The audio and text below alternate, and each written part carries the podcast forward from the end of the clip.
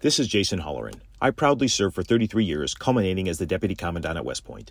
Put this on your calendar World War II weekend inside Old Bethpage Village Restoration on Long Island. Scores of operational vintage armor, in formation, May 18th and 19th. Nassau County Executive Bruce Blakeman invites you to join him in saluting America's greatest generation and all those who have worn the uniform in defense of our freedoms. That's May 18th and 19th, presented by the Museum of American Armor.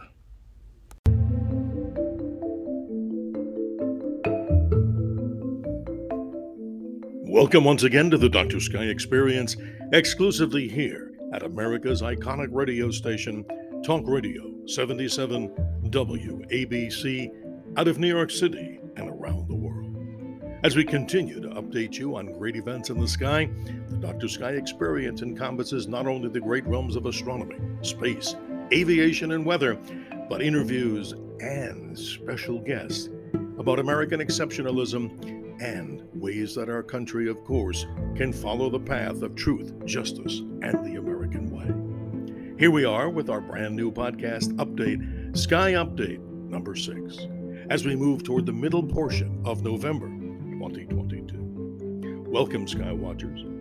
Within the sound of my voice, here are some of the things that you should be able to see if you have hopefully some dark skies and clear skies. How about that total lunar eclipse of the 8th?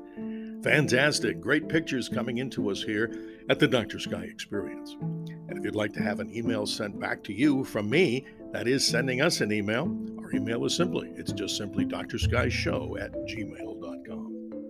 The moon continues to be at its farthest position from the Earth during this month, the month of November. On the 14th, we call it apogee, about 252,000 miles away. Last quarter moon occurs on the 16th, and then the moon continues to wane a beautiful thin sliver of moonlight visible during the early morning hours just before sunrise. The next new moon on the 23rd heralds in the darkest, naturally, of all the skies throughout the calendar month. So, wherever you're listening to the Dr. Sky experience and our particular update, this, the Sky Update, episode number six, we certainly welcome you to follow along with us and having me as your guide, your navigator on the highway to heavens. Interesting information, though, as we move toward this particular week. Another of the great meteor showers is actually just about ready to be birthed or reach its peak, and I'm referring to the annual Leonid meteor shower. These meteors from a comet known as Tempel Tuttle, which goes around the sun once every 33 years, has an unpredictable path of the total number of meteors seen. In some years, we've had literal storms. Back in 1966, meteors rained out of the sky, and get a load of this short period of time in the western United States of over 500,000 meteors an hour for a short burst. Well, what about this year? Dr. Sky's recommendations always come from honesty. If you look into the early morning sky on the morning of the 18th, that is Friday, the 18th of November, with clear skies in the east, the constellation of Leo the Lion is there. And if you have, of course, a clear sky, let's say you should get to see under these dark, almost moonless conditions maybe 10 or 15 of these shooting stars, as sometimes they're referred to, but they are debris from Comet Tempel-Tuttle. Patience is a virtue, of course, in anything you do when it comes to looking at meteor showers and meteor storms.